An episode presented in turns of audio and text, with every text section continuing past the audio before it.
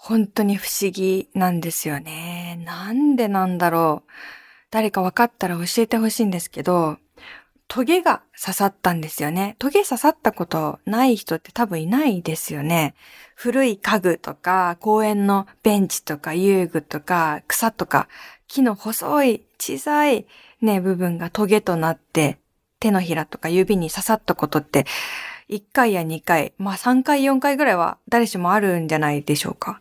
あれって取れないですよね。針とかピンセットとかをこう消毒して、幼い頃はお母さんとかお父さんに取ってもらったりしたような気がするんだけど、なかなか取れなくて、で、この間刺さった時も、もう取れないから、まあ、ほっとくしかないか。もう一生トゲと生きていくとか、覚悟したんだけど、ネットで調べたら、なんかね、蜂蜜を塗るっていう方法が出てきて、えー、と思って、それおまじないみたいなこと？って思うじゃん？それで本当かなと思いながらも、まあ、ちょっと塗ってみたんですよね。で、塗ってしばらくしたら、パッて見たら、取れてんの。えなんでなの？どういう仕組み？原理？どういうこと？あの、もし知ってる人がいたら教えてください。藤岡みなみのおささらナイト。皆さん、やっほー藤岡みなみです。今週も、ポッドキャストオリジナルでお送りしていきます。ハッシュタグは番組本編と同じ、おささらないとつけてつぶやいてください。いつもありがとうございます。はい。2023年最初のポッドキャスト配信ですね。年末年始にあったこと、2つ。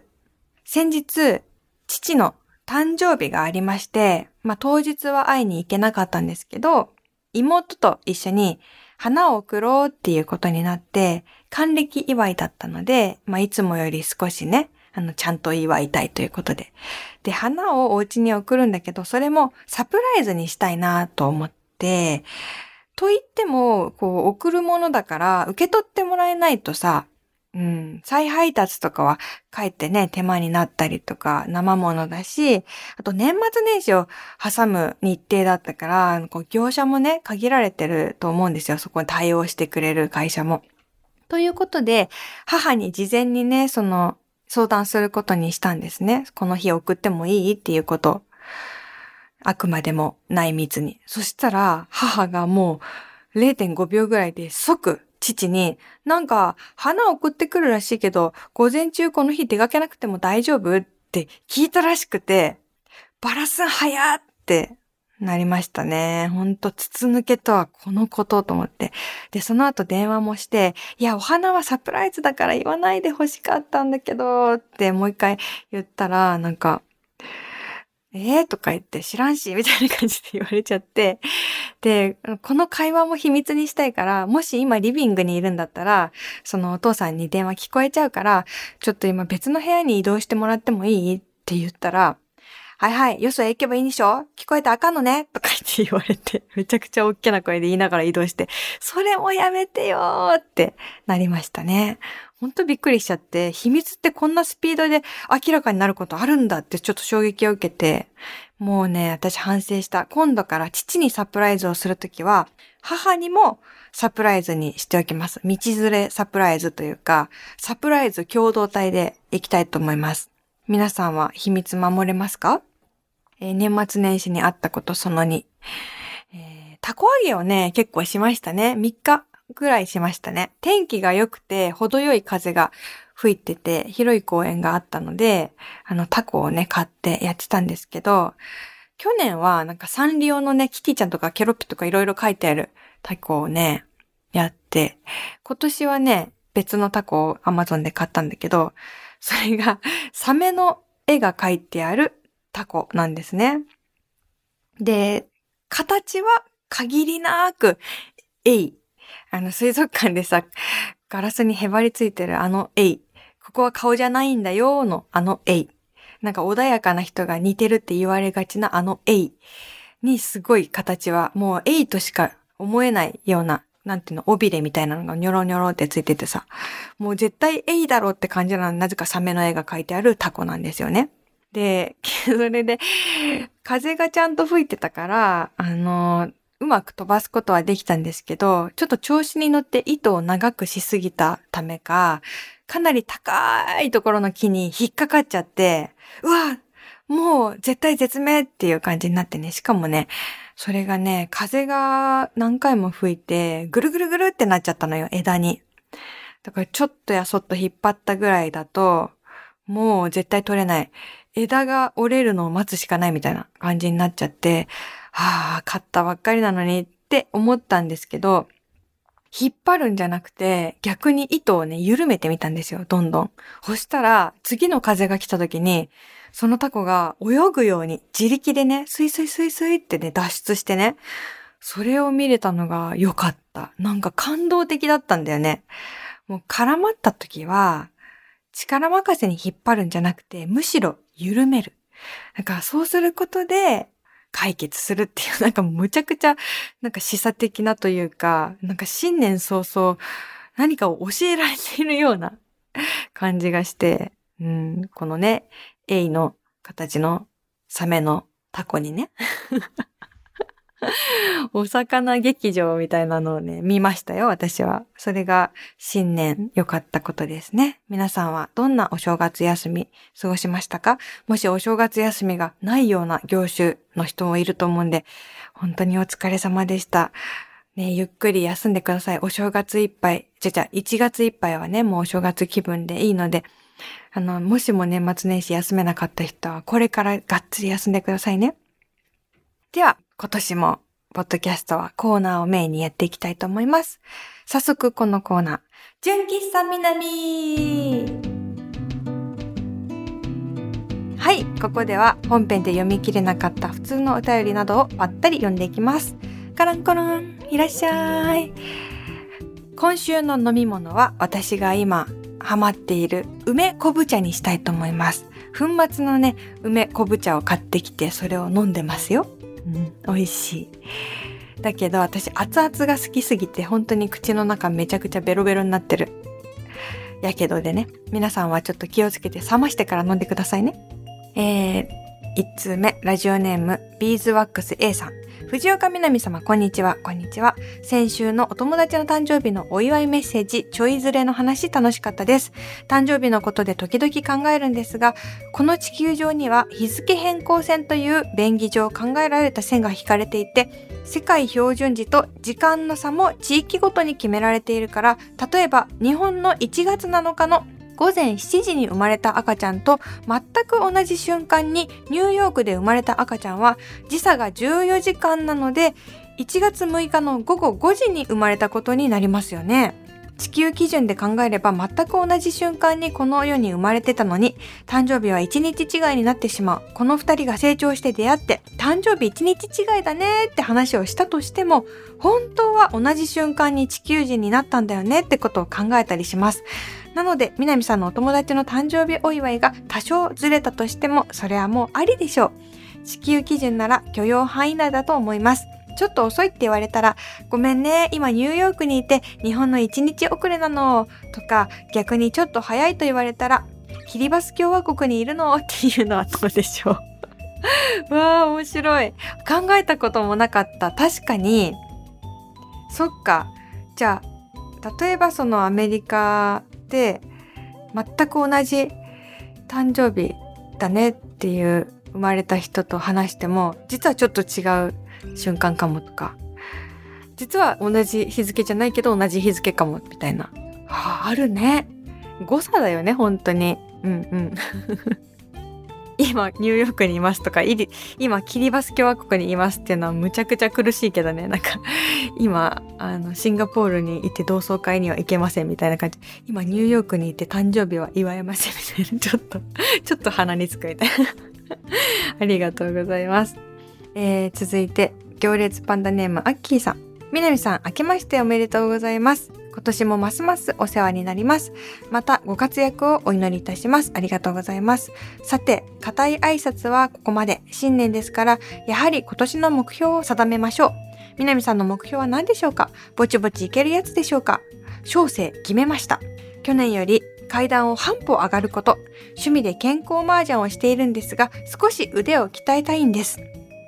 ぼちぼちですが少しずつ何を階段の目安にするかまだ決まっていませんが、やはり大会順位でしょうか。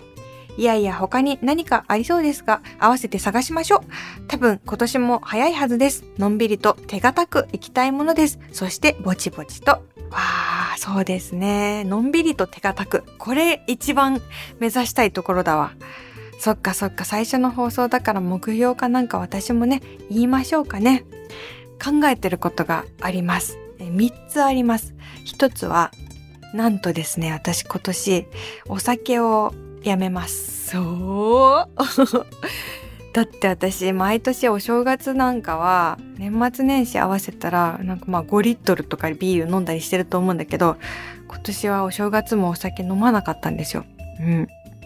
まあでも1年の中でもしすごい久しぶりのなんかね人に会えるとかなんか特別な晴れの機会があったら別にその日までやめるってことはないかもしれないけどでも基本的にはちょっとお酒やめてみようかなっていうふうに今思ってるんですよね。で今のところいい感じです。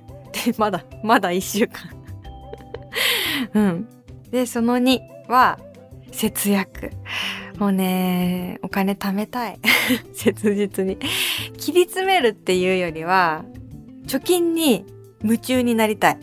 私多分そういうタイプだと思うんですよね。なんか努力するっていうよりかは、それにこう、凝り出したら、まあちょっとなんか続けてできるかなっていうところがあるから、貯金に凝りたい。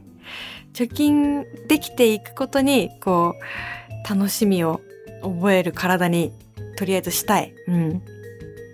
から、無駄遣いをしないようにしたい。えその3。その3はね、英語を今勉強してるから、英語を勉強して、なんか、IELTS の試験をちゃんと受けたい。真面目かって感じの3つだったけどね。びっくりしなかった。ラジオパーソナリティが今年の目標言いますって言ってこんなつまんなかったこと未だかつてないでしょ。本当に。地味オブ地味だよね。断酒、節約、勉強って。なんなんて思ったでしょ？まあまあまあ、いかにこれらを頑張らずにやるかっていうのがテーマかもしれないですね。うん。なんか、これだけを聞くと、ストイックな感じもあるんだけど、絶対絶対私はストイックにはなりたくない。絶対のんびりやる。もう自分を絶対に追い詰めない。もう嫌になったら途中でやめます。うん、宣言しとくけど。で、これらの3つって実はリスナーの皆さんも今ちょうど取り組んでいるっていう人もいると思うんですよね。例えば、自分も禁酒をしてますとか、英語勉強してますとか、節約やってますっていう人、意外とそういう話ってお互いね、してこなかったような気がするから、なんかちょっとすでにこれに取り組んでいるという先輩方がいたら教えてほしいんですよね。こういう心持ちでやるといいよとか、なんか、これ良かったよみたいな。励まし合いませんか？はい。どんな風に取り組んでるか教えてください。皆さんの今年の目標はありますか、まあ、目標なんか別になくてもいいし、はい。1月1日にね、何かをやり始めなきゃいけないってことは全くないですよ。うん。ぼちぼちね。あくまでぼちぼちね。続いて、えー、おささらネーム、天野ジャック坊やさん。みなみさん、コンパンダ、コンパンダ。先日、道を歩いていたら、前を歩いていた若者の歩くペースがちょっと遅かったので、ささっと追い越したら5秒後、ささささっと小走りをして、その人に追い抜かれました。もしかしてその人のプライドを傷つけてしまったんでしょうか？それとも何かしらの事情があって、天の弱坊やを追い抜いたんでしょうか？それから5分くらいその人の背中を見ながらゆっくりめで歩きました。わかる。わかる。いいね。このプライドを傷つけてしまったのでしょうかっていう、この表現がすごく好きだけど。あるよね。なんかもう一回追い越すとなんかこう、よくわかんないけど、張り合ってるみたいな感じになるから気まずいから、でも追い越したいって時あるから、これ気まずいよね。本当にこの絶妙な気まずさをシェアしてくれてありがとうございます。私はね、なんか並んじゃいそうな時あるじゃないですか。私はあれはね、大体追い越しちゃう派。走ったりするよ。それがプライドなのかなうん。ね。せっかちだからかな。はい。ありがとうございます。こういう些細なね、話がね、面白いですよね。続いて、サイエンスハクションさん。みなみさん、こんばんは。2023年もよろしくお願いします。こんばんは。よろしくお願いします。新年最初のメールは何を書こうかなと考えていて、ふとみなみさんが自分を乗りこなすと言っていたことを思い出しました。最近、ブレイディ・ミカコさんの他者の靴を履くアナーキックエンパシーのすすめを読んでいて、なんだかアナーキズムやエンパシーと自分を乗りこなすことって繋がっているような気がしていたんです。心にピンときたので、今年の自分的キーワードは自分を乗りこなす。そのためにエンパシーを磨く。新年の抱負とか目標とかになると重たいので、キーワードくらいにしておこうと思いますが、南さんの自分を乗りこなすというのをお借りしてよいでしょうか？お願いします。これ絶対放送向きな話じゃないですよね？でも伝えたかったので書いちゃいました。えー、ありがとうございます。嬉しい。私ね、このブレイディ・ミカコさんの他者の靴を履くっていう本、私積んでます。これ絶対読みたいと思ってキープして積んどくのところにあってまだ読めてないんですけど、うんうん。自分を乗りこなすっていうのは私どこで言ったんだろう。私もでも私があの生み出したキーワードでは多分ないと思って多分どこかでいろんなところであの聞いたり感じたりすることに影響を受けてると思うんですけど。そうそう。なんか昔はね自分ってあの絶対に全てコントロールできる存在だと思って生きてきてだからこそ自分を責めたりしてたんですよね。こんなこともできないなんてとか、ここで諦めるなんて意志が弱いみたいな。でも意志の力じゃどうにもならないことばっかりですよね、そのそれに、やっと最近気づいたというか、うん、で、自分で自分は全部コントロールできるし、そうすべきっていうのは、それをなんかまあの見ようによっては例えば何かスポーツに取り組むとか何か目標がある時にうまく働くこともあるかもしれないんですけどなんかこの考えを突き詰めていくと社会の中で他人にまでそれを強いてしまうところがあって、あの人なんで自分をコントロールできないんだろう？なんでこれもできないんだろうってこうやっぱり自己責任論にすごくつながるなっていうふうに思っていて、自分で自分はコントロールできないよなっていうところから始めるともう少しあのまともに まともにというかそっちの方が正当に自分のことを律したりとか判断したりということができるような予感がしてますね。あのちょっとお刺さらないとで流行した中道体の話もまたつながってきますけど能動でも受動でもないその間の中動体っていうねあの概念。何々去るだからお刺さる。ボタンお刺さる。風が気持ちよくて歩かさるっていうこの北海道弁は自分がそうしたくてしたんじゃなくて環境的にそうなってしまった。自分の意思とはちょっと違うエネルギーを感じるみたいなそういう〇〇去るっていう北海道弁にもすごくあのインスピレーションを受けてもともとそれを意識してつけた名前じゃなかったんですけどねおささらナイトってでもおささらナイトのね最近のおささらナイトはもう完全にこの名前にしてよかった中道体なタイトルにしてよかったっていうのをすごい思ってます私もだからこのサイエンスハクションさんと同じくテーマにしていますね。うん。だから私もね、さっき目標とか言ったけどね、あんなのできるかどうかね、わかんない。調子が良ければ、あの、うまくいく時もあるかもしれないけど、もう自分のことあんま信頼してないから その、うん。だから、どうにか自分を、あの、乗りこなすというか、その、うまくいく時もいかない時もある自分を、なんとかね、あの、調子に乗らせたり、えー、甘やかしたり、励ましたりしながら やっていく。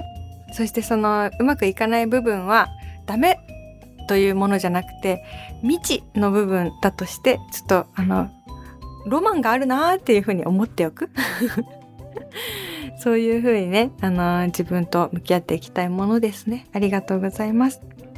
というわけで皆さん梅昆布茶飲み終わりましたか？もしおかわりが欲しかったら、えー、自分で入れてください。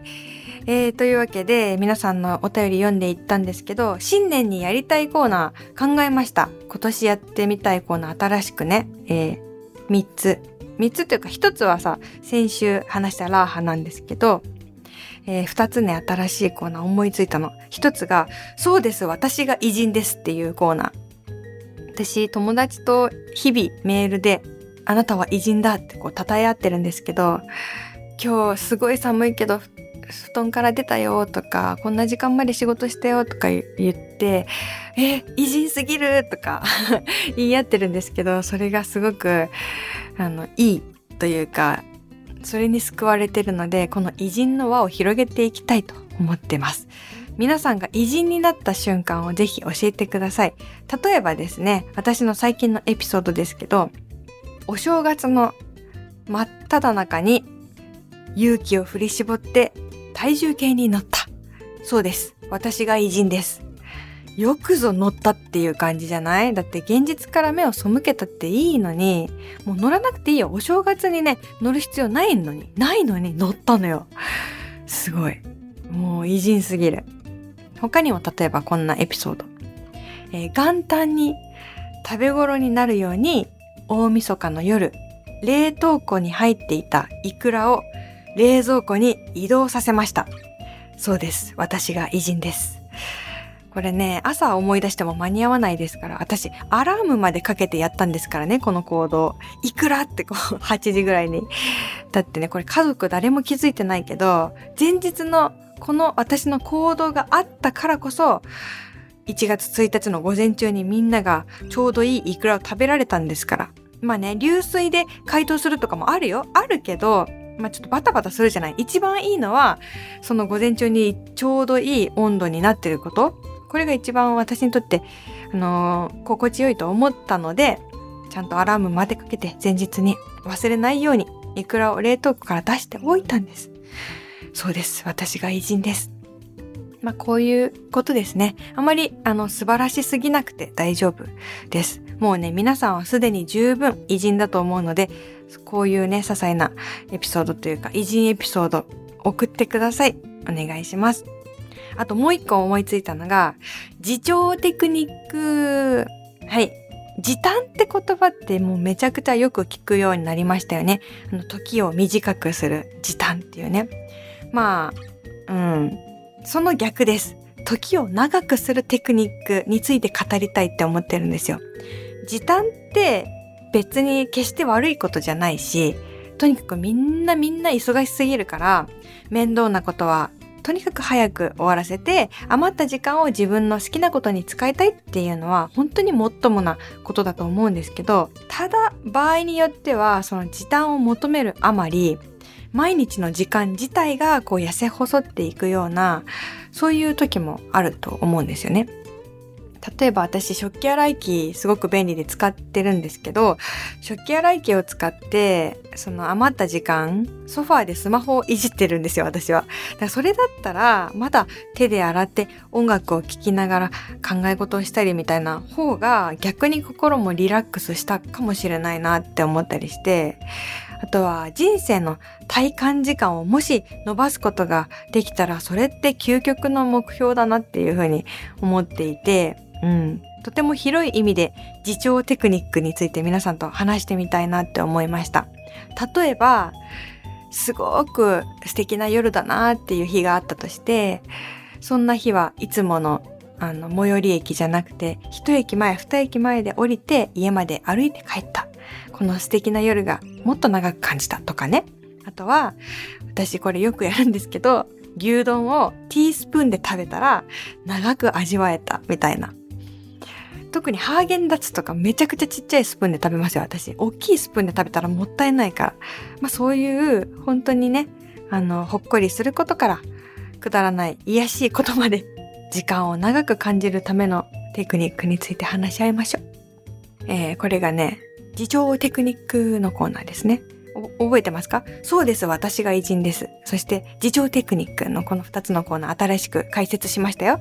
それからその先週から始まった第3の時間ラーハのコーナーもまたやっていきたいんですけど、これあのアラビア語で仕事でも遊びでもない第3の時間を表すラーハっていう言葉ですね。これもね、自重のコーナーとすごく似てるんじゃないかって思った皆さん、すごく鋭いです。だからね、だんだん統合されていくかもしれないんですけど、それでもいいなと思って、なんか同じことをいろんな角度から話すのもいいかもしれないなってちょっと最近思っていて、だっておささらナイトで一番こう大事にしたいことってそこだもんなというか、うん、それがもしかして見えてきたのかもしれないですね。うんうんうん。なので、えー、皆さんのラーハな時間、自重テクニック、そして、えー、偉人エピソード などなど送ってください。えー、他にもね、あの、もともとあったコーナーも変わらず生きてます。本当にそうかなのコーナーとか、1ヶ月に1回思い出しますのコーナーとか、アンサーソングも今年はね、どんどんまた作っていきたいですね。はい。宛先は、みなみアットマーク stv.jp です。送ってください。そんなわけで新年最初のポッドキャストでした。いかがでしたでしょうか？あ、ちょっとね、本編でもやったんだけど、あの、ポッドキャストしか聞いてない方もいると思うんで、えー、やっときますね。おささらないと、スペシャルみくじカランコロンカランコロン、カランコロン、よく混ぜてよく混ぜて、コロンコロンコロンコロンコロン。はい出ましたこれを聞いている皆さんの今年の運勢は、うーん、でん。スーパースーパースーパースーパー超超超超超超ウルトララッキー大吉おめでとうございますなんと運がいいんでしょう。素晴らしい。皆さんもスペシャル大吉です。他のところでもし今日とか引いてしまった人も、それはあの、塗り替えられました。おめでとうございます。えー、ラッキーアイテムは、うん、どうしようかな。ラッキーアイテムはそうだな。腹巻きと、えー、っと、思いつく前に話し始めちゃったよ。単一電池。なかなかないって。そうです。もう、ポッドキャスト聞いてくださってる皆さんはね、今年のラッキーは約束されましたということで、ね、無責任に壮大な目標を掲げるもよし、何も掲げないもよし、とにかく心地よく健やかにやっていければ何でもよし ですね。本当に私は皆さんの健やかな毎日をね、お祈りしていますよ。うん。今年も刺さらないとで、なんか本当あったかい足湯に浸かるようなひとときを過ごしてください。とにかくぼちぼちやっていきましょう。今から会社に行く人、学校に行く人、お疲れ様です。帰ってきた人お帰りなさい。今年もよろしくお願いします。というわけでまたこの場所でお会いしましょう。お相手は藤岡みなみでした。またねー